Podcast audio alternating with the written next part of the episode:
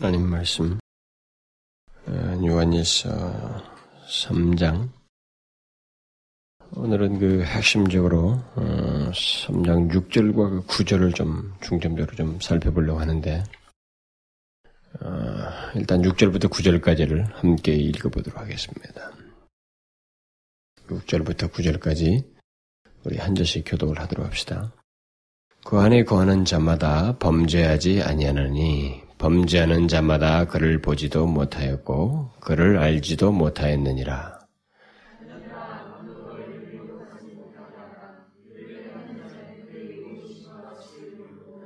죄를 짓는 자는 마귀에게 속하나니 마귀는 처음부터 범죄함이니라. 하나님의 아들이 나타나신 것은 마귀의 일을 멸하려 하심이니라.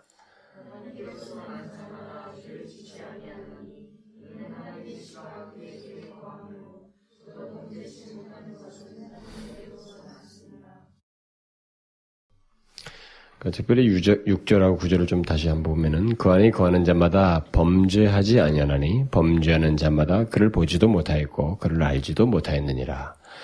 하나님께로서 난 자마다 죄를 짓지 아니하나니 이는 하나님의 씨가 그의 속에 거하며 저도 범죄치 못하는 것은 하나님께로서 났음이라. 아, 저는 지난 시간에 이 4절과 5절을 중심으로 해서 예수 그리스도께서 육신을 입고 오신 목적은 우리의 죄 때문이다. 죄를 없이 하기 위해서이다. 우리의 죄를 없이 하기 위해서 그가 오셨다라는 사실을 어, 살펴보았습니다. 결국 이것은 음, 재속함을 받은 그리스도인들이 이 땅에 사는 동안에 그들의 그 현재라고 하는 시제를 어떻게 어, 살아야 하는지 그 죄에 대해서 어떤 태도를 취해야 하는지를 말해주는 아주 중요한 그 근거가 된다는 거죠. 예수 그리스도께서 하나님이신 분이 이 땅에 육신을 입고 오셨다고 하는 사실이 말입니다. 그리스도께서 이 땅에 육신을 입고 오셔서 십자가의 죽으심으로 없애야 했던 죄, 곧 불법을 그리스도인들은 대항해야만 하고 오히려 그리스도의 깨끗하심 같이 자기를 깨끗게 해야만 한다라는 것입니다. 자, 이것이 지금 4절과 5절에서 말한 내용입니다. 우리는 지금 이 최소한 10절까지 나누어진 이 소단락을 이야기해서는 이 흐름을 계속 잊지 말고 어, 살펴봐야 됩니다. 이제 우리는 바로 그런 내용의 흐름 속에서 계속되는 내용, 그 죄에 대한 그리스도인의 이해와 삶이 어떠해야 하는지에 대한 내용이 6절부터 그 10절 사이에서 계속해서 나타나고 있는데 아, 그 흐름을 우리가 놓치지 않고 이제 살펴봐야 됩니다. 이미 지난 시간에 잠시 말씀을 드린 대로 이 4절부터 10절 사이에서 요한이 그리스도께서 육신을 입고 오신 목적은 아, 목적을 지금 이 두 가지를 4절과 6절 사이에서 말을 하고 있는데 그 하나를 먼저 우리가 얘기했잖아요. 하나는 지난주에 살펴본 대로 우리 죄를 없이 하기 위해서 오셨다 그랬습니다. 예, 또 다른 하나가 이제 8절에 나와 있는데 그것은 마귀의 일을 멸하기 위해서 오셨다라고 그랬습니다. 어쩌면 순서상으로 보게 되면 이런 두 가지 목적이 여기서 언급이 되어 있으니까 이것을 4절을 어, 지난주에 살펴봤으니까 오늘은 8절을 살펴보는 게 정확한 순서인 것 같은데 그냥 제가 이 흐름을 따라서 하고 싶습니다. 왜냐하면 이 본문의 흐름은 어, 예수 그리스도의 오심의 목적을 말하려는 게 1차적인 흐름이 아닙니다. 핵심적인 내용은 지금 그리스도인의 삶에 대한 얘기예요.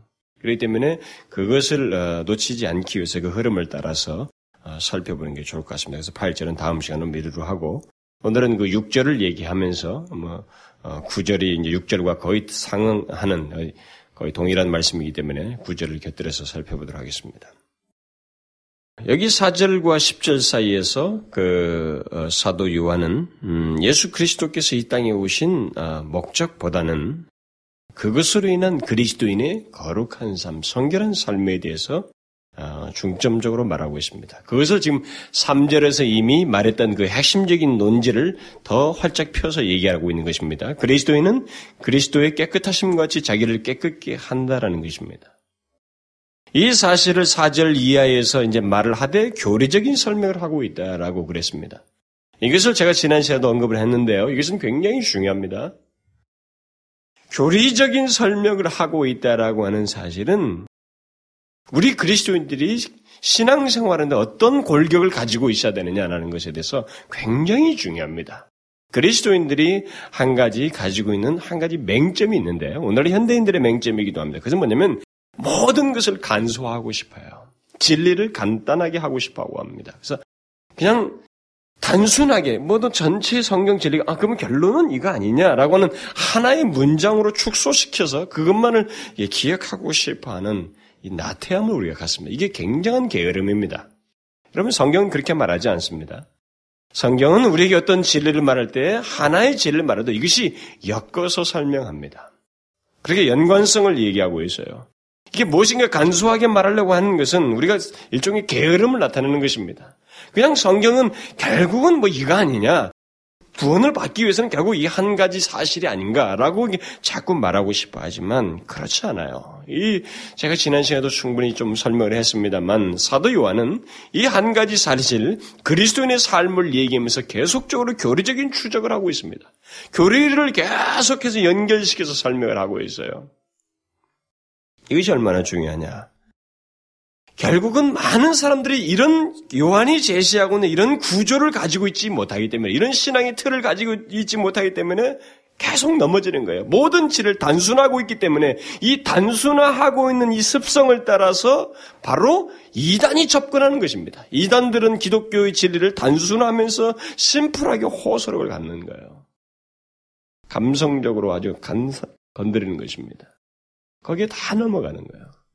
그러니까 좋아요. 논리를 따지고 싶지 않습니다. 우리가 성경이 하나님의 진리가 1차적으로 올 때는 우리의 이지를 먼저 통한다고 그래서 이성을 하나님께서 깨달음을 먼저 주시는 거예요. 그것이 우리에게 감정으로 기꺼이 기뻐하면서 감사하면서 거기에 하나님을 따르고자 하는 2차적인 반응을 일으킨다고 그랬습니다. 그리고 그것이 이제 우리의 실제적인 삶으로 말이죠. 의지적으로 움직이게 한다고 그랬어요. 그런데 우리는 그것이 그이 하나님의 이 진리가 통하는 이, 이, 이 흐름을 깨, 깨려고 한단 말이에요. 우리가 세상적인 방식으로 자꾸 가려고 한다는 거죠. 느끼려고 하는 거예요.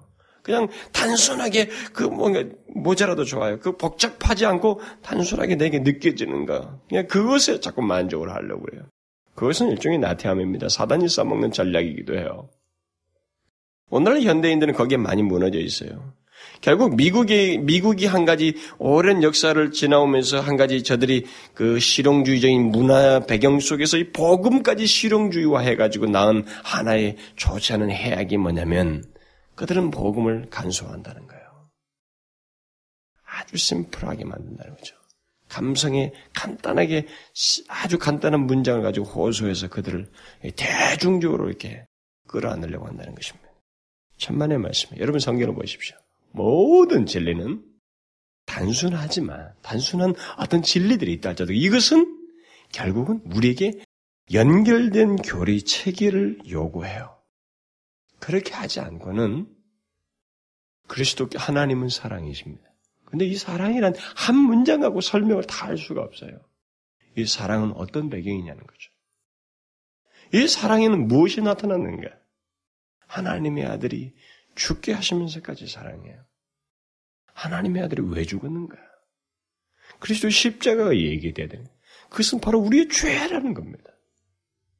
결국 죄, 그리스도의 죽으심, 이 모든 것이 다 연결돼서 하나의 진리가 우리에게 다 소개되고 있어요. 지금 하나님은 사랑이시다고 하는 이 독특한 진리가 요한 일서에 나와 있는데 이 진리를 설명하는 데 있어 설명하기 이전에 모든 이 전제가 지금 거기에 이르기까지 모든 내용이 이런 체계들을 철저한 하나님 앞에서의 삶이 있는 것, 거룩하고 성결한 삶에 대한 얘기를 교리와 더불어서 쭉 말한 다음에 그것을 얘기하고 있는 거예요. 그 문장만 딱 빼서 쓸 수가 없다라는 것입니다. 이걸 우리가 명심해야 돼요. 이런 교리적인 설명을 쭉 여기서 지금 3장 초에서 계속 하면서 이제 두드러지게 말하는 그 계속적으로 이, 이 문장, 이 전체 이 소달락 안에 10절 안에서 계속적으로 반복되는 그 교리 중에서 계속적으로 빈번하게 언급되는 교리가 있어요. 그건 뭡니까? 죄요, 죄. 요한은 그리스도인의 성결한 삶을 말하면서 죄에 대해서 가장 빈번하게 말하고 있습니다. 이적 단락에서 이게 굉장히 중요. 앞에서도 얘기했어요. 앞에서도 우리는 죄에 대해서 많이 다뤘습니다. 제가 많이 설명을 했어요. 그런데 어떤 단락에 와서 또 얘기할 때마다 계속 반복하는 거예요. 이 거룩한 삶의 문제, 그리스도인의 삶의 문제를, 성결한 삶의 문제를 얘기하면서 이 사도 요한은 죄를 계속 얘기합니다. 사절에서도 죄를 짓는 자마다 불법을 행한다. 죄를 얘기해요. 그러면서 죄를 정의합니다. 죄는 불법이다. 또 5절에 가서도 우리 죄를 없이 하기 위해서 예수 그리스도께서 오셨다고 말합니다. 죄를 얘기해요. 6절에 가서도 그리스도 안에 거는 자마다 범죄하지 아니한다. 죄를 얘기하고 있습니다. 그러면서 범죄하는 자마다 이렇게 나가요. 또 7절에 가서도 아무도 너희를 미혹하지 못하게 하라. 죄를 범치 못하게 하라는 겁니다. 또 8절에 가서도 죄를 짓는 자는 마귀에게 속했다. 죄를 얘기해요. 구절에 가서도 하나님께 속한 자는 죄를 짓지 아니한다. 아니, 하나님께로서 난 자는 죄를 짓지 아니한다. 이거 말합니다. 여기서도 죄를 그러니까 모든 절에서 거의 모든 절에서 죄가 언급되고 있습니다. 그러니까 그리스도인의 성결한 삶을 말하는 데 있어서 요한은 죄를 말하지 않고는 설명할 수가 없다라고 하는 논지를 강력하게 드러내고 있는 것입니다. 이게 얼마나 중요한지 알아요? 그리스도인의 삶을 얘기하면서 죄를 이렇게 빈번하게 말하지 않고는 설명할 수 없다는 강력한 논지를 말하고 있는 것이 얼마나 중요한지 아십니까? 오늘 이 시대를 향해서는 더더욱 중요한 것입니다. 오늘날 이 시대는 이 부분에 있어서 놓치고 있어요. 그리스도인의 삶을 얘기하되 그리스도인다운 삶, 그리스도인의 어떤 누림, 그리스도인의 어떤 삶에 대해서 얘기지만 거기에 빈번하게 가장 빈번하게 언급되는 이 죄가 빠져 있어요. 뭐 그리스도인답게 누려라 무슨 뭐 이렇게 얘기를 하지만 도대체 그것이 누리는 것이 죄를 제외시키고 죄와 무관하게 누리는 것은 아닌데 이 죄를 싹 빼버리고 그 얘기를 하고 그렇게 이게 단순하게 만드는 거예요. 복음을 단순하고 있는 것입니다. 교리 체계를 무시하고 있는 거예요. 아닙니다. 사도 요한은 매 절마다 죄를 얘기하면서 그리스도인의 삶을 얘기하고 있습니다. 성결한 삶에 대해서 얘기하고 있는 거예요. 앞에서도 얘기했잖아요. 그는 여기 교리책에서 그리스도의 초림, 재림, 마귀의 실체, 거듭남 이런 교리들을 쭉 죄와 함께 말하면서 그리스도인의 삶을 얘기하고 있습니다. 성결된 삶을 얘기하고 있습니다. 이렇게 여러 가지 그 교리들을 3장 전반부에서 함께 얘기하고 있는 것은 한 가지 결론이에요. 지금 이제 3장 3절에서 말한 것을 더 구체적으로 설명하는 겁니다. 뭐예요? 그리스도인의 현재라고 하는 삶. 내가 그리스도인이라고 하나님의 자녀라라고 앞에서 말했잖아요. 하나님의 자녀로서 그리스도인으로서 현재라고 하는 삶을 어떻게 살아야 되는가? 그것은 성결한 삶을 말하는데 이 성결한 삶을 말하기 위해서는 이와 같은 교리적인 이해들을 함께 맞물려서 가지고 있어야만 한다라는 것입니다. 그리스도의 육신을 입고 오셨다는 것, 재림하신다는 것, 마귀라고 하는 실체, 하나님의 씨가 있어서 우리가 거듭난 자라고 하는 것, 이 죄라고 하는 것, 이런 것들을 함께 병행적으로 생각하지 않고는 그리스도인의 현재적인 삶이라는 것을 설명할 수가 없다는 겁니다. 특별히, 특별히 그는 여기서 놀랍게도 죄를 우리가 그렇게도 싫어하는 많은 사람들이 그렇게도 별로 반가워하지 않고 듣기 싫어하는 이 죄를 가장 빈도 있게 말하고 있어요. 그게 이제 아이러니컬한 거예요. 응? 우리는 싫어합니다. 저 같은 사람도 설교하면서도 죄가 반복적으로 나오는 것이 많이 나오는 것이다. 그것을 설교를 다시 반복적으로 많이 나오는 걸 반복적으로 하는 것에서 은근히 내가 이게 배제하려고 하는 그것이 제 안에 있는 것을 발견하게 돼요. 근데 그것은 하나님 앞에 제가 오바런하는 거예요. 이게 월권하는 겁니다. 하나님께서 우리에게 이 계시의 말씀을 그렇게 빈도 있게, 빈도 있게 주었을 때는 그, 그것이 빈도 있게 강조되라는 것입니다. 부인할 수 없는 거예요.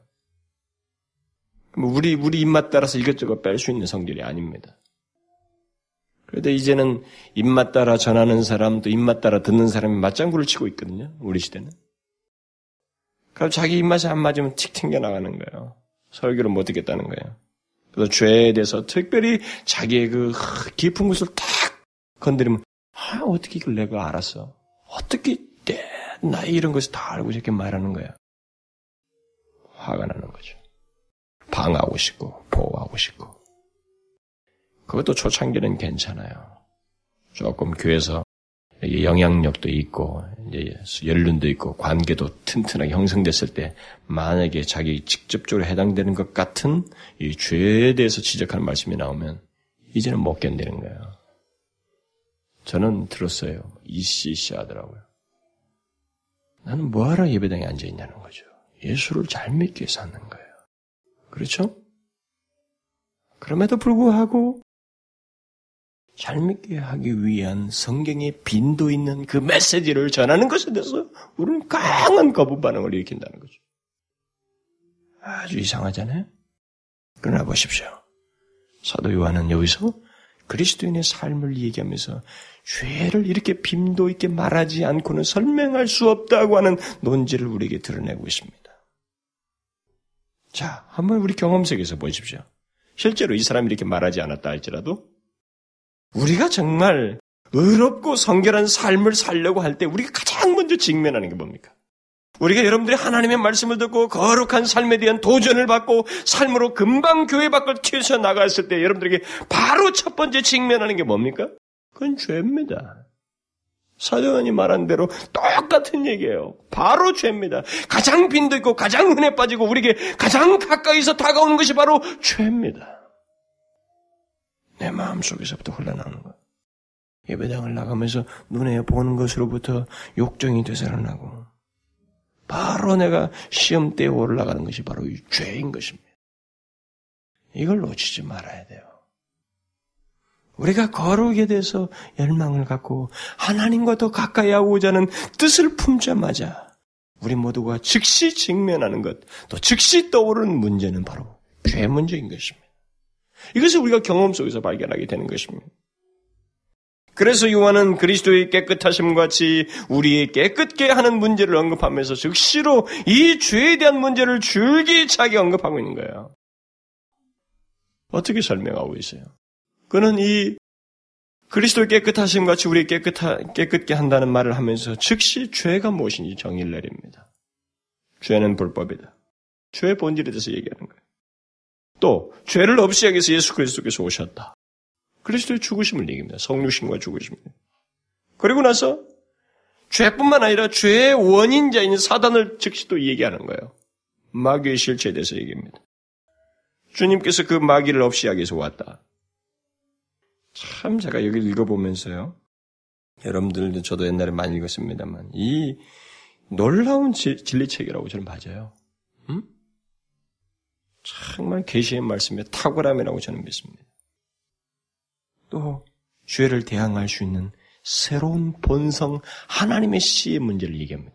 하나님의 씨가 없이 새로운 본성을 갖지 않냐고 죄를 대항할 수 없는 없거든요. 즉시 그걸 또 영겁을 하는 거예요. 이렇게 요한은 그리스도인의 의로운 삶의 문제를 말하기 위해서 죄를 즉시로 언급을 하면서 죄의 문제와 함께 생각해야 할 다른 진리들을 줄기차게 언급하는 거예요. 성육신, 십자가의 죽음, 성육신과 십자가의 죽으심 맞물려서 같이 하는 얘기인 거죠. 마귀 문제, 거듭남의 문제를 덧붙여서 다 말해주고 있는 것입니다. 우리는 지난 시간에도 말씀을 드렸습니다만 하나님의 진리는 항상 이와 같은 연결고리를 가지고 있어요. 이 연결고리를 깨기 시작하면 우리는 이단화 될 수 있습니다. 누구든지 마찬가지예요. 그리고 신앙을 주관화하게 되어 있습니다. 자기 마음대로 예수를 믿고자 해요.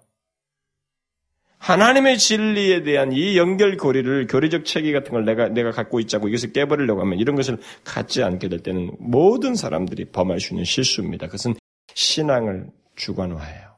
자기 마음대로 예수 믿으려고. 자기 판단에 따라서 예수를 믿으려고 그래요. 그렇지 않으면 그것이 지나치면 예단으로 가는 거죠. 여러분, 여기서 소개하는 이런 사도 요한의 체계를 우리가 무시해서는 안 됩니다. 비록 우리에게 있어서 아이 모든 인간이 다 똑같은 삶의 문제 아니겠어요? 그러나 그리스도인의 삶의 문제라는 것은 그렇게 간단한 게 아니라는 것을 설명해 주고 있는 거예요. 그리스도인의 삶이라고 하는 것은 그냥 독립적으로 그냥 지 마음대로 아무런 무체계 속에서 그냥 살아가는 게 아니라 그냥 하나님의 자녀라는 선언을 먼저 3장 1절과 2절에서 하고 있잖아요. 우리가 지금은 하나님의 자녀라. 하나님의 자녀의 삶을 얘기하고 있기 때문에 이 하나님의 자녀의 삶은 여러 가지 하나님의 진리의 내용들과 맞물려 있어요. 그렇게 이해하지 않고는 설명할 수가 없습니다. 결국 죄에 대해서 알지 못하고는 그리스도인의 삶의 문제를 이해할 수 없다라는 것입니다. 마귀에 대해서 알지 못하면 그리스도인의 삶을 도저히 설명할 수가 없다는 거예요. 예수 그리스도께서 이 땅에 오셨던 이유와 십자가의 죽으심을 알지 못하고는 더 이상 그리스도인의 삶을 설명할 수가 없다는 것입니다. 그는 단순히 거룩하게 살아야 한다고 말하고 있잖아요. 아주 단순하게 말하고 있지 않습니다. 다 이렇게 연결시켜서 죄에 대해서 그리스도의 십자가에 대해서, 죽으심에 대해서, 마귀에 대해서, 거듭남에 대해서, 그리스도의 다시 오심에 대해서 말하면서 그것을 알지 못하고는 또 그 진리 안에 있지 않고는 그리스도인의 거룩한 삶이라는 것은 하나님의 자녀의 삶이라는 것은 설명할 수가 없다라는 것. 얼마나 놀랍습니다. 이게 놀라운 거예요. 우리가 하나님의 자녀다. 이 단어는 우리를 상당히 기분 좋게 하고 우리를 이렇게 위로를 갖게 하는 그런 메시지로 우리가 많이 익숙히 듣고 있습니다. 그러나 여러분 이것이 이런 체계를 갖고 있다는 사실 잊지 말아야 돼요. 하나님의 자녀라 했을 때 이 자녀의 삶은 우리가 조그마한 무의식적으로 그냥 하는 무체계 속에서 살아가는 게 아니고 우리는 모든 연관 속에 있어요. 그리스도의 죽으심이 연관되어 있습니다. 그리스도의 장차 오실 것과 나는 관련되어 있어요. 우리는 그리스도를 죽게 한 죄와 관련되어 있습니다. 나의 삶은 죄와 어떤 연관성을 가지고 있어요. 그리고 마귀의 유혹이라는 게 있습니다. 마귀의 유혹이라는 것은 오직 그리스도인을 타겟으로 삼습니다. 넌 크리스천은 그의 타겟이 되지 않습니다. 그와 동료일 뿐이죠. 바로 이런 맥락에서 사도 요한이 죄에 대해서 특별히 언급하고 있는 이 흐름을 우리가 10절까지 놓치지 말아야 됩니다. 비록 죄에 대한 언급이 어, 반복되고 있지만, 계속 반복되고 있지만, 요한은 각 구절에서 조금씩 다른 각도에서 죄를 그리스도인의 삶에 연관시켜서 말해주고 있습니다. 이것을 각각 다르게 아, 우리가 다 살펴봐야 된다는 거죠. 오늘 본문 6절과 9절에서 요한은 우리 그리스도인의 거룩한 삶의 문제를 말하기 위해서 많은 사람들에게 큰 논쟁을 불러일으켜야 하는 아주 특이한 말이라고도 할 수도 있죠. 그냥 우리가 익숙, 우리들이 어, 좀 너무 어, 이상하다라고 할 만한 그런 말을 여기서 해주고 있어요. 이것은 6절과 9절은 굉장한 논쟁을 불러일으켰습니다. 이게 참 제가 설명하기가 주저스러워요. 왜냐하면 그 논쟁을 알지 못하고 설명하면 오히려 더 좋겠는데 그렇게 하지 않고는 또 설명이 안 된다고 봐져요. 굉장히 논쟁이 불려져 있어요. 그 안에 거는 자마다 범죄하지 아니한다. 범죄하는 자마다 그를 보지 못하였고 그를 알지도 못한다. 또 하나님께로서 난 자마다 죄를 짓지 아니한다. 이는 하나님의 수가, 어, 씨가 그의 속에 거하며 저도 범치 못하는 것은 어, 죄를 범치 않는 것은 하나님께서 났습니다. 저, 어, 저도 범죄치 못하는 것은 하나님께서 났습니다. 이 두 구절은 그동안 수많은 사람들에게 아, 논쟁을 불러일으켰는데 지금까지도 이 두 구절에 대한 해석은 분분해요. 현대 해석자들에게도 분분하고 또이 이 해석이 다른 만큼 많은 사람들이 다르게 해석하고 있어요. 다르게 생각들 하고 있습니다. 오늘날 실제 그리스도인들에게도 이 본문과 관해서 가장 크게 두드러진 그 논쟁의 대상은 존 웨슬리입니다. 존 웨슬리인데 어, 심지어 이 본문과 관련된 어떤 주장을 에, 존 웨슬리가 했을 때 에, 조지 휫필드가 어, 반대하는 어, 일종의 그 정중하게 반대하는 그런 편지도 쓰고 그런 걸로 제가 알고 있어요. 그게 아주 유명한 아, 예화죠. 그런데 저는 이 시간에 뭐 그런 그 전체적인 교회사의 내막들은 말할 수가 없어요. 시간도 그렇게 허락되지도 않고. 단지 오늘 본문을 끼고 논쟁되어 왔던 이 문제, 지금도 많은 사람들의 생각 속에 혼돈되고 있는 이 본문의 그 해석 문제에 치중해서만 제가 말씀을 드리고 싶어요. 먼저 한번 질문해 봅시다. 여러분들 오늘 보면 제가 6절, 9절을 몇 번 읽어줬어요? 읽었는데, 이 구절을 읽을 때 여러분은 요한이 무엇을 말하고 있다고 생각합니까? 이 죄의 문제에 대해서. 그리스도인의 삶에 있어서 이 그 죄, 이 죄를 말하면서 죄를 어떻게 말하고 있어요? 그 안에 거하는 자마다 범죄하지 아니한다. 하나님께서 남은 자마다 죄를 짓지 아니한다. 또 범죄치 못하는 것은 하나님께로서 났습니다. 그러니까 요한은 범죄하는 자마다 그를 보지도 못하였고 그를 알지도 못하였다라고 하면서 결국 모든 뉘앙스가 어떻게 돌아가고 있습니까? 무엇을 말하고 있어요? 그리스도인들이 죄를 지을 수 있다고 말하고 있습니까? 아니면 지을 수 없다고 말하고 있어요? 바로 이것이 오늘 본문에 대한 주요 논쟁점입니다. 지을 수 없다고 말하고 있습니다. 그리스도인이 죄를 지을 수 있는가 할 때 없다라고 하는 부정어를 연속적으로 쓰고 있습니다. 6절과 9절에 보면 이 질문에 대해서 온통 부정어를 써서 답을 해주고 있어요.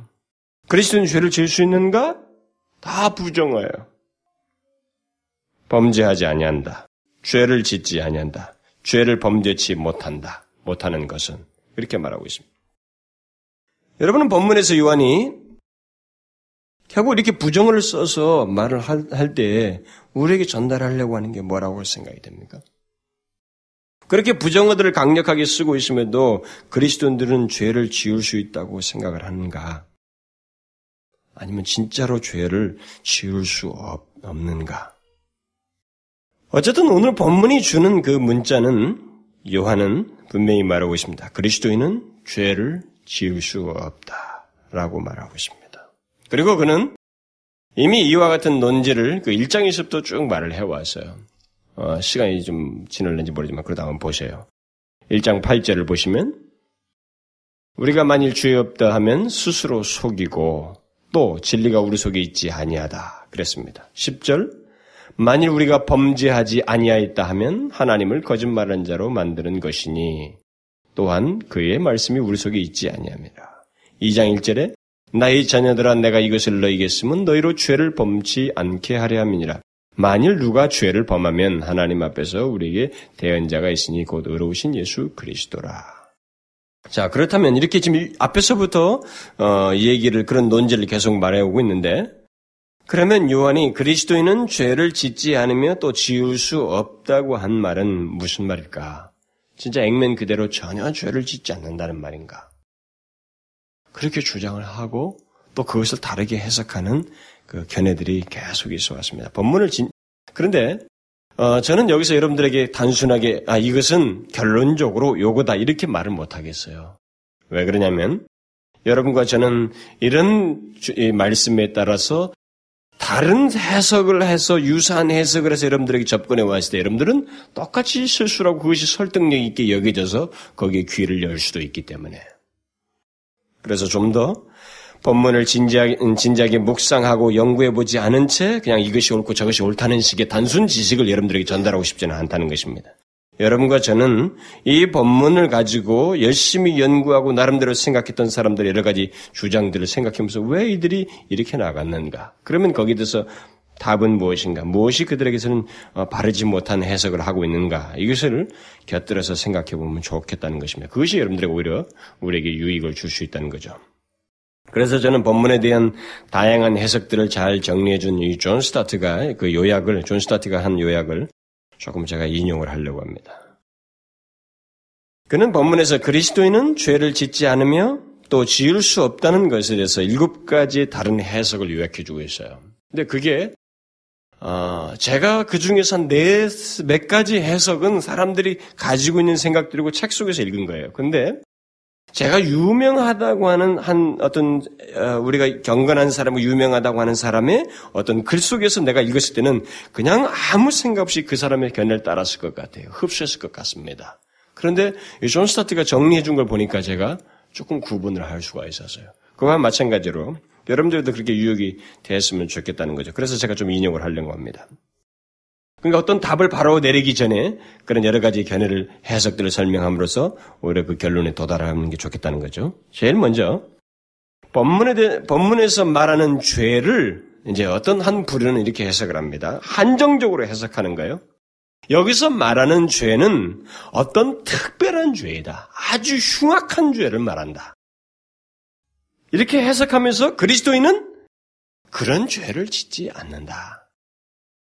여기 그 안에 거하는 자, 그리스도 안에 거하는 자인 그리스도인은 그런 흉악한 죄는 짓지 않는다. 그래서 이 죄를 달리 해석해 버립니다. 이것이 초대교회 사람들도 초대교회 몇몇 사람들도 그랬고 종교개혁자들 중에 몇몇 사람들도 있고 심지어 가톨릭 교도들은 특별히 이것을 이 견해를 옹호하고 있습니다. 그래서 가톨릭 교도 같은 경우는 사형에 해당하는 죄와 가벼운 죄를 옛날부터 구분했었잖아요. 그래서 중한 죄와 가벼운 죄를 구분했습니다. 그 사람들은.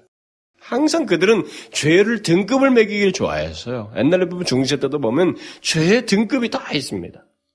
최고로 무서운 죄, 뭐 덜 이게 죄 있어요. 그래서 결국 오늘 본문을 그런 식으로 해석하는 부류가 있습니다. 그러나 요한은 앞에서 죄를 정의했습니다. 4절에서 죄를 불법이라고 정의하고 있습니다. 그러면서 죄가 특수한 것이 아니라는 것은 오히려 이 죄가 불법이라고 말하면서 죄는 일반적이라는 것을 우리에게 시사해 주고 있습니다. 그렇게 나눌 수 있는 게 아니라는 거죠. 죄는 그렇게 구분되지 않는다는 것입니다.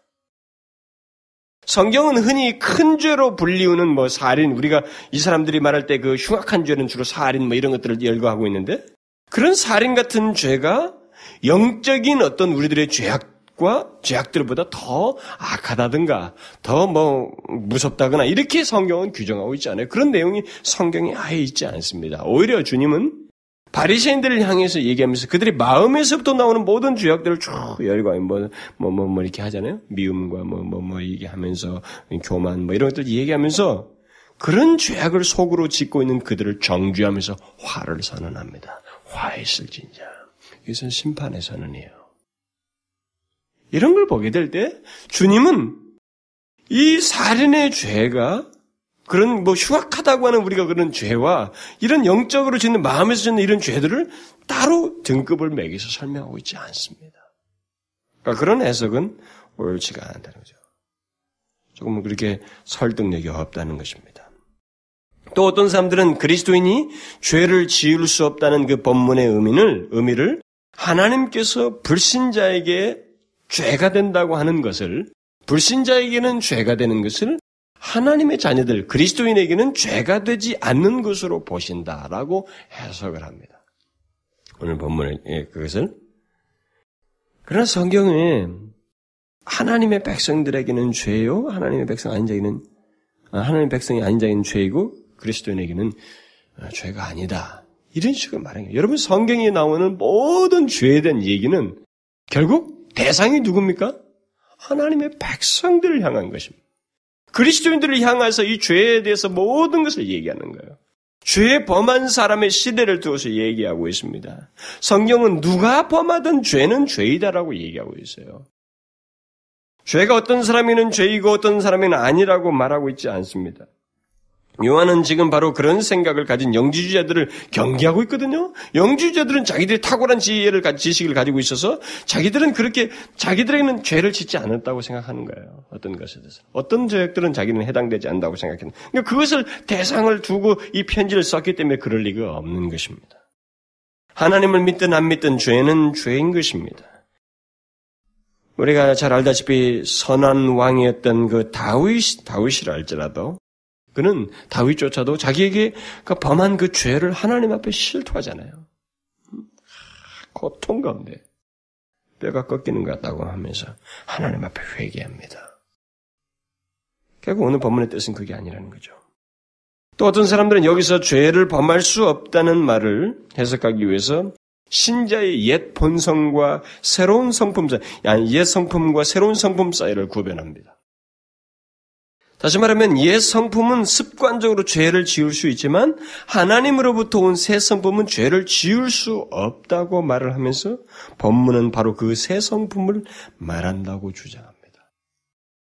근데 여러분 이 주장을요 지금 제가 주장하는 이 주장을 이 본문을 끼고 다른 것과 끼면서 쭉 해석을 하게 되면 많은 사람들이 다 넘어갑니다. 실제로 그 생각을 가지고 있습니다. 요한복음 3장 6절처럼 육으로 난 것은 육이요 영으로 난 것은 영이라고 하는 말씀과 이 구절을 연관시켜서 그렇게 생각하는 사람들이 굉장히 많습니다. 자기들이 죄, 죄인 죄, 어떤 죄에 대해서 이것은 다 옛 성품이지. 나는 아니라. 제가 알기로는 적지 않은 그리스도인들이 이 같은 생각이 사로잡혀서 신앙생활을 하고 있는 줄 알고 있어요. 자신의 죄악은 온통 옛 성품 탓이고 새 성품은 죄와 무관한 것으로 말하면서 자신들의 삶 속에 있는 죄악을 정당화시키려는 사람들이 교회 단체 안에 있어요. 교회 안에. 그러나 여러분 이것은 아주 교묘한 죄악 가운데 빠지게 되는 무서운 이론이 될 수 있음을 알아야 됩니다. 이것은 결국 옛 본성이 지은 죄에 대해서는 아주 아무 책임이 없다고 하는 주장이 되고 또 죄에 대항해서 싸울 필요가 없다는 주장을 하는 것이 됩니다. 그러나 죄와 싸우되 피 흘리까지 싸울 것을 권면하고 있어요. 그러니까 일치가 안 됩니다.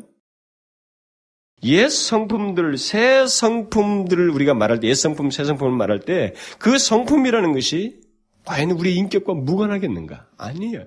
그래요? 만약 그런 식으로 말한다면 인격과 무관하다는 거거든요? 내가 죄를 지은 것은 옛 성품이 죄를 지은 것이지 결국 자신이 아니다고 말함으로 해서 결국 자신의 인격과 이옛 성품을 분리시키고 있는 것입니다. 그럴 수 있을까요? 우리가 죄를 지을 때 인격과 무관하게 죄를 지을 수 있을까요? 전혀 그렇지 않습니다. 여러분 바울이 갈라디아서에서 옛 육체의 소욕과 성령의 소욕을 대조하면서 뒤에서 육체의 일과 성령의 열매를 구분해서 말합니다. 결국 그가 거기서 말하려고 하는 것은 인격과 무관한 두 성품의 활동을 말하는 것이 아니라 한때는 육체에 의해서 지배된 인격의 활동이었지만 이제는 성령에서 지배된 한 인격이 같은 인격의 활동이 있다는 것을 말해주는 거예요. 내 똑같은 인격이 이런 육체의 어떤 그 지배를 받아서 있었던 어, 받아서 이런저런 활동을 했던 것이 있고 내가 이제는 성령에 의해서 지배돼서 통일한 인격인데 이제는 성령의 지배를 받아서 이런저런 그 행동과 활동을 한다라고 하는 것을 말을 해주고 있는 것입니다. 그러니까 현재 우리 경험만 봐도 이것은 확연히 알 수가 있습니다. 내 자신 안에는 여러분 자신 우리 각자의 자신 안에는 어, 있어요. 어떤 뭐 욕정이 있다고 합시다. 욕정이 사로잡힐 때가 있어요. 그게 바로 납니다. 내 자신 안에서 일어나는 거예요. 그런데 이 안에서 또다시 신앙적인 행위를 추구할 수도 있어요. 그러기도 합니다. 또 우리는 죄된 행실을 어, 할 때도 있고 또 선한 행실을 할 때도 있어요. 근데 이게 이거 할 때는 내 인격이 아니고 이거 할 때는 인격이다 이렇게 나라고 말할 수 있느냐는 거예요.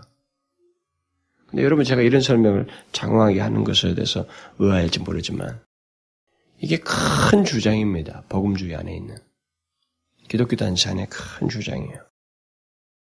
욕정 부분은 그리고 나쁜 것은 잘못된 행동들은 내 인격과 무관한 것이고 좋은 것은 그건 옛 성품 탓이고 좋은 것은 다 내 인격이다. 나라고 말할 수 있냐 말이죠. 죄를 지으면서 옛 성품을 우러나면서 옛 성품 탓으로 다 돌리는 것은 그것은 성경과 상관없는 얘기입니다. 잘못된 태도예요. 그리스도인들 중에 그런 사람들이 많이 있거든요. 우리의 모든 행동은 우리의 인격과 관련되어 있습니다. 구분시킬 수가 없어요. 마찬가지로 옛 성품, 새 성품을 우러나면서 그러니까 이 행동은 옛 성품이 옛 성품에서 죄가 되지만 새 성품에서는 죄가 되지 않는다고는 이런 설명은 설득이 하나도 없어요. 그런데 왜 인간들은 자꾸 성경을 그런 성경을 가지고 그런 식으로 자꾸 해석하고 싶을까? 그게 요한이 여기서 말하고 있는 의도에서 빗나갔기 때문에 그래요. 삶을 얘기하면서 죄를 제거하고 싶은 거예요. 삶을 얘기하면서 죄를 생각 않고 삶을 얘기하고 싶은 겁니다. 인간이 자꾸 그래요, 우리들에게. 그래서 기독교인이 되고 나서도 예수를 믿고 나서도 은근히 그러고 싶은 거예요, 우리들이요. 그 죄를 나와 무관하게 자꾸 격리시켜서 이렇게 다른 사람의 탓으로 돌리기 싫어요. 만약 이렇게 되면요.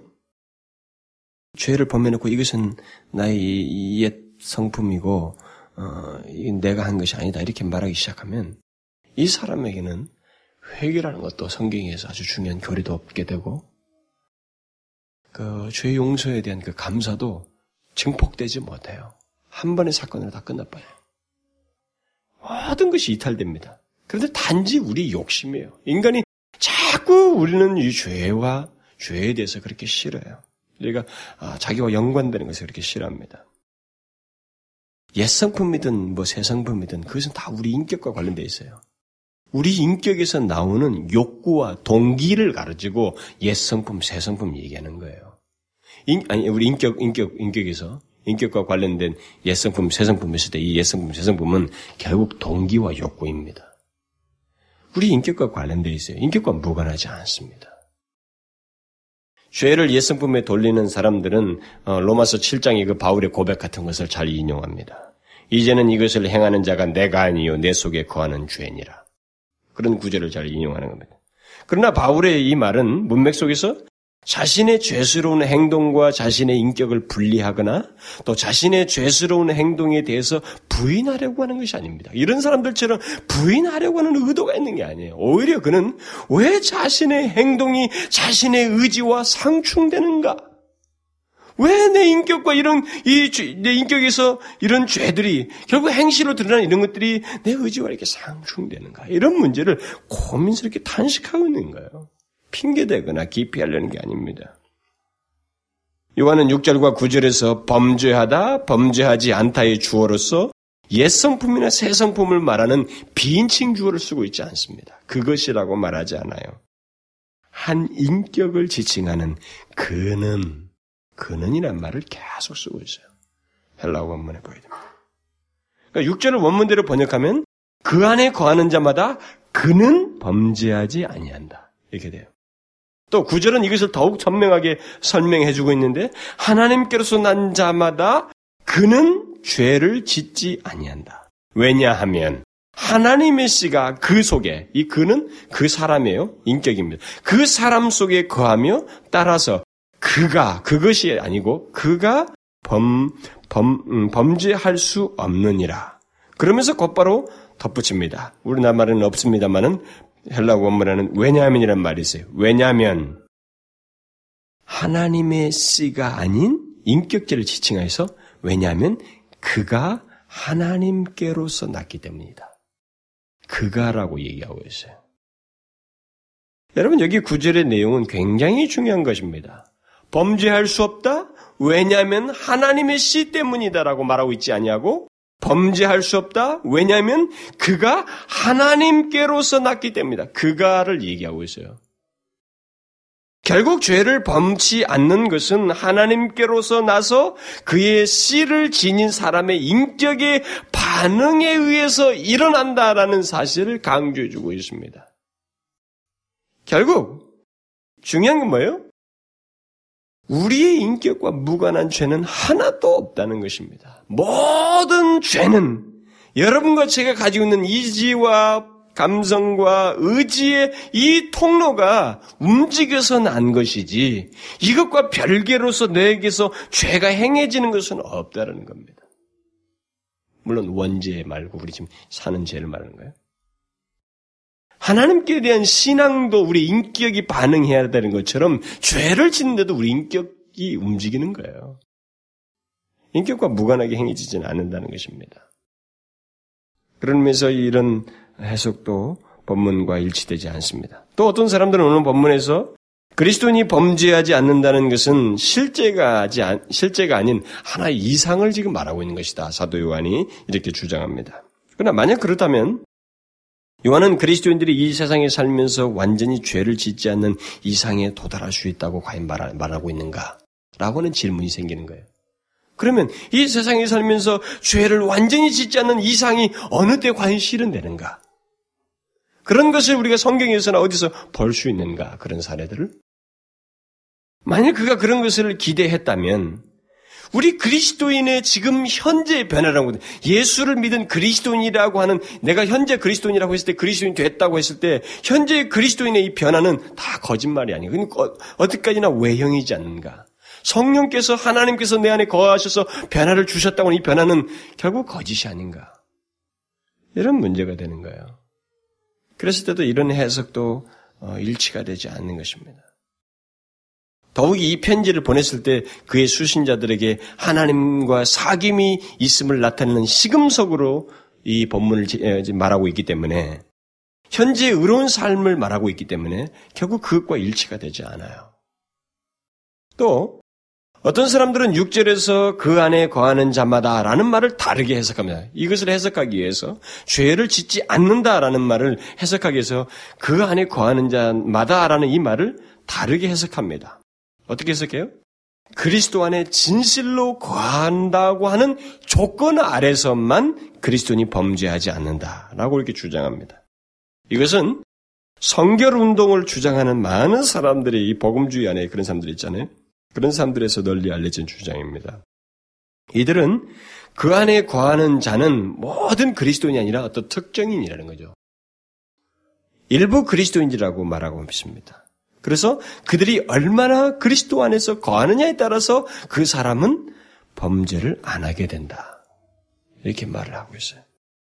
물론 우리 그리스도인들이 그리스도 안에 온전히 거하게 될 때, 그리고 포도나무에서 비유수처럼 그리스도를 온전히 의존하게 될 때, 죄를 짓기보다는 거룩한 열매를 우리를 맺습니다.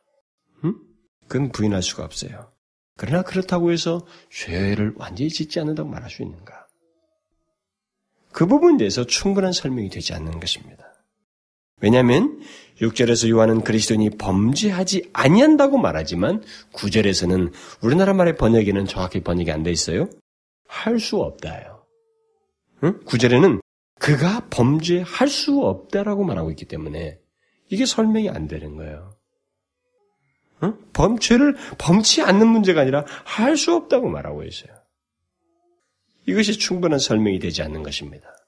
또 어떤 사람들은 그리스도인이 범죄하지 않는다는 말의 뜻을 그리스도인들이 비록 죄를 지어도 의지적이고 계획적인 죄를 지을 수 없다는 것을 말한다라고 주장합니다. 여기서 죄를 짓지, 그리스도인이 죄를 짓지 않는다는 말은 그리스도인들이 죄는 짓긴 짓는데 의지적이고 계획적인 죄를 짓지 않는다는 말이다.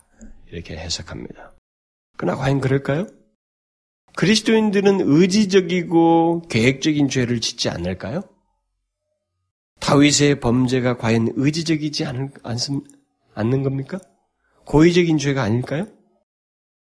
그는 바스바를 범한 것뿐만 아니라 그 다음에 그의 남편인 우리아를 죽게 하기 위해서 전쟁 최전선에 보내라고 합니다. 이게 의지 아닙니까? 고의적인 거 아닌가요? 성경에 보면 이처럼 의지적이고 의식적으로 범죄한 하나님의 백성들의 신뢰가 굉장히 많습니다. 그리고 전기들에도 보게 되면 위대한 사람들의 전기들 위에서는 가득 차 있어요. 또 우리들의 경험을 보면 알잖아요. 우리가 죄를 때 의지적으로 짓지 않습니까? 아, 이거 안 되는데, 이거 옛날에 설교를 들었을 때 이거 하면 안 된다고 그랬는데, 또 하나님이 싫어하신다고 분명히 들었는데, 알면서 가잖아요. 알면서 하죠. 의지적으로. 그리스도인들도 의지적으로 죄를 짓습니다. 요한은 앞에서 모든 죄는 불법이라고 했습니다. 하나님께 대한 의지적인 불순종이라고 말했습니다. 불순종. 이게 의지적인 거 아닌가요? 불순종이에요. 순종치 않는 것입니다. 여러분 아담과 하와가 의지적으로 범죄한 거거든요. 불순종은 강력한 의지적인 행동인 것입니다. 그러면서도 이 해석 또한 설득력이 없습니다. 그러면 요한이 본문에서 그리스도인이 범죄하지 않는다고 했을 때 그것은 무엇을 말하는가? 이것을 해석하는 데서 가장 중요한 키는 이 3절, 4절부터 10절 사이에서 계속적으로 반복되는 시제입니다, 시제. 요한은 지금 여기서 범죄한다 이 문제를 얘기하면서 우리가 6절과 9절에서도 세 번이나 나옵니다만은 다 시제를 죄를 짓지 않는다라고 하는 이 문제를 말하면서 현재 시제를 쓰고 있어요. 이 지금 6절부터 10절 사이 시제는 굉장히 중요한 겁니다. 여기서 그리스도인이 범, 범, 범죄하지 않고 죄를 범하지 않고 범할 수 없다고 하는 모든 죄를 그는 여기서 이 현재 시제를 써서 습관적이고 계속적인 죄를 짓지 않는다라는 말을 쓰고 있습니다. 당대에 헬라어를 쓸 때 이 헬라어의 그 용법은 그랬습니다. 그러니까 그것을 용법을 알고 쓰는 거죠. 부정과거를 쓰느냐, 현재 시제를 쓰느냐 했을 때 부정과거는 특정한 시간대에 특정한 때 특정한 행동을 얘기하는 겁니다. 그러니까 단회적인 행동을 보통 얘기해요. 그러나 현재 시제를 쓸 때는 특정한 시간이 아닌 불특정 기간 동안 안에 습관적이고 계속적인 행동을 얘기하는 겁니다. 단회적인 행동이 아니라. 그러니까 그것을 그들이 언어 습관에서 그렇게 쓴단 말이에요. 너 그런 반복적인 행동 하지 마. 할 때는 현재 시를 써야 돼요. 죄를 짓지 마라. 너 그런 식으로 계속 죄를 짓지 마라 할 때 이 계속이라는 단어를 빼버리고 안 쓰고 그냥 현재 시 명령으로 써버리는 거죠. 그런 식으로 썼던 것처럼 그 시, 그런 방식으로 계속 여기서 현재 시제를 쓰고 있어요. 결국 그 말을 그런 의미를 살려서 여기서 번역을 하면 죄 가운데 계속 머무르지 않고 이렇게 해석할 수 있어요. 죄를 짓지 않고가 죄 가운데 계속 머무르지 않고 주 안에 거하는 자, 그리스도 안에 거하는 자는 죄 가운데 계속 머무르지 않고 또 하나님께서 난 자는 죄를 계속적으로 범하지 않고 죄를 연습하지 않고 이렇게 해석할 수 있습니다. 그래서 어떤 한 주석가는 말했어요. 신자가 때로는 범죄하지만 그러나 그의 생애, 그의 삶의 지배적인 원리는 죄가 아니라 죄에 대한 저항이다라고 그랬습니다. 오늘 본문을 어, 바르게 이해해서 한 해석인 겁니다. 결국 그리스도인은 죄를 습관적으로 지을 수 없다는 것입니다. 죄에 계속 머무를 수 없다는 것입니다. 요한은 지금 그것을 강조하고 있습니다. 그리스도인은 오히려 죄를 습관적으로 짓기보다는 습관적으로 죄를 대항한다는 것이죠. 거꾸로요. 알으셨어요? 사도 요한의 논제는 그것입니다. 그리스도인은 죄를 습관적으로 짓지 않습니다. 계속적으로 짓지 않습니다. 오히려 습관적으로 죄를 싫어합니다. 죄를 대항해요. 죄를 멀리 하려고 합니다. 이게 그리스도인이라는 거죠. 그래서 만일 누가 죄를 습관적으로 범하면 그는 그가 현재 그리스도 안에 거하고 있지 않는다고 하는 것을 나타냅니다. 지금 그거예요. 사도 요한이 말한 것은. 그뿐만 아니라 그가 그리스도를 보지도 못하였고 또한 그를 알지도 못하였다. 라고 말해주고 있습니다. 그러니까 그리스도 안에 죄를 습관적으로 짓고 있다면 그는 그리스도 안에 거한다라는 말이 현재 시제거든요. 그러니까 현재 거하고 있지 않는 거예요.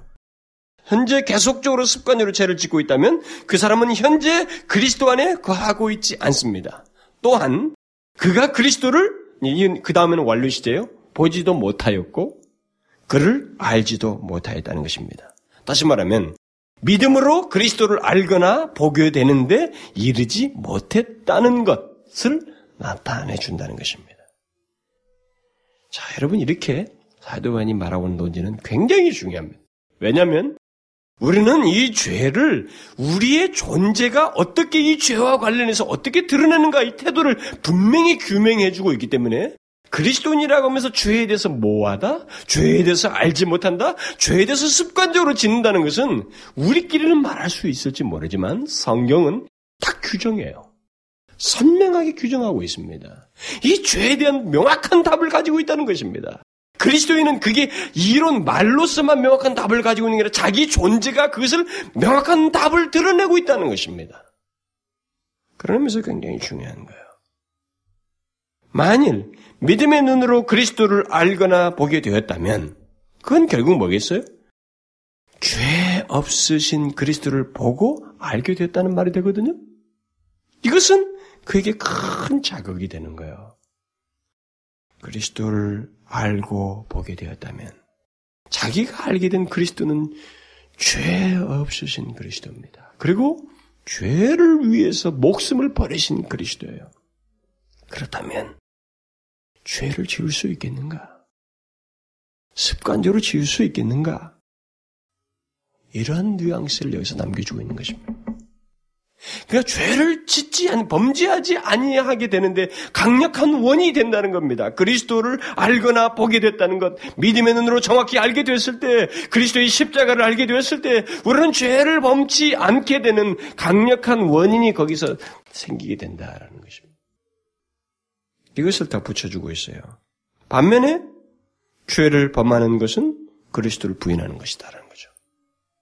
또 자신이 그 안에 거하고 있지 않음을 드러낸다는 것입니다.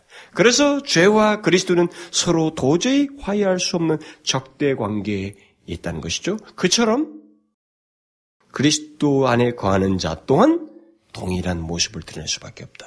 죄와 적대 관계를 드러낼 수밖에 없다는 겁니다. 바로 이것 때문에 여기 요한은 그 안에 거하는 자, 그를 보지 못하고 그를 알지 못하고 계속 그리스도와 연관시켜서 이 죄 문제를 얘기하고 있습니다.